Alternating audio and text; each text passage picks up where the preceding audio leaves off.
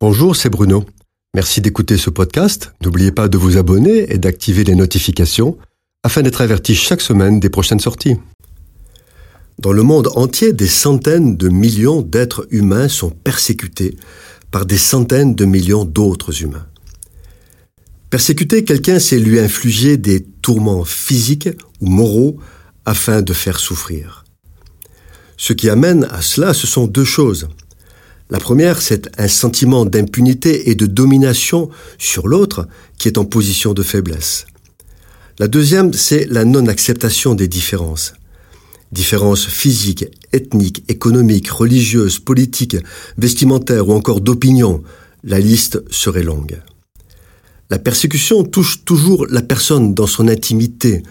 Elle est le plus souvent l'action d'un groupe vis-à-vis d'un autre groupe.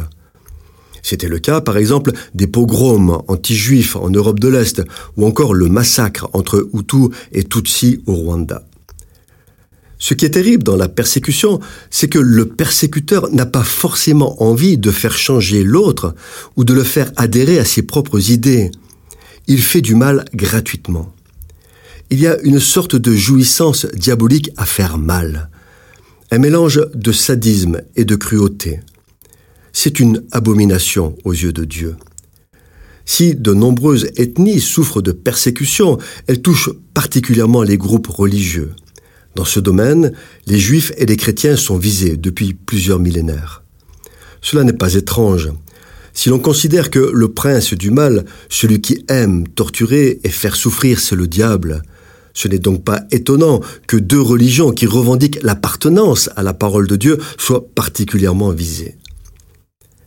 Concernant les chrétiens de toute confession, on estime à deux cent cinquante millions le nombre de femmes et d'hommes qui souffrent physiquement à cause de leur foi.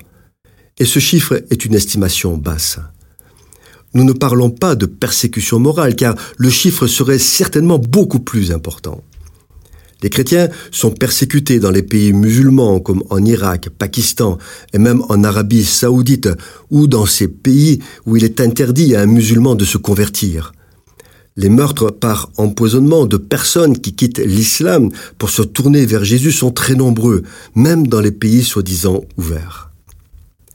Très récemment, pour satisfaire les intégristes musulmans, l'Algérie a fermé les églises chrétiennes qui jusqu'à ce jour étaient tolérées. La diffusion de Bible dans ce pays est devenue un acte héroïque.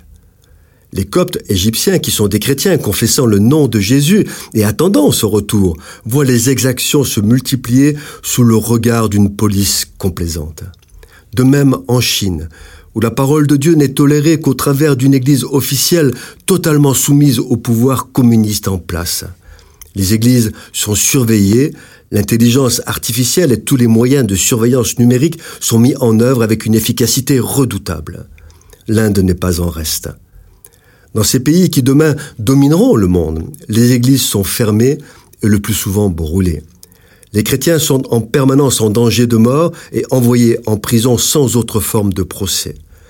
Nul ne sait de quoi demain sera fait. Alors, rachetons le temps, car les jours sont mauvais.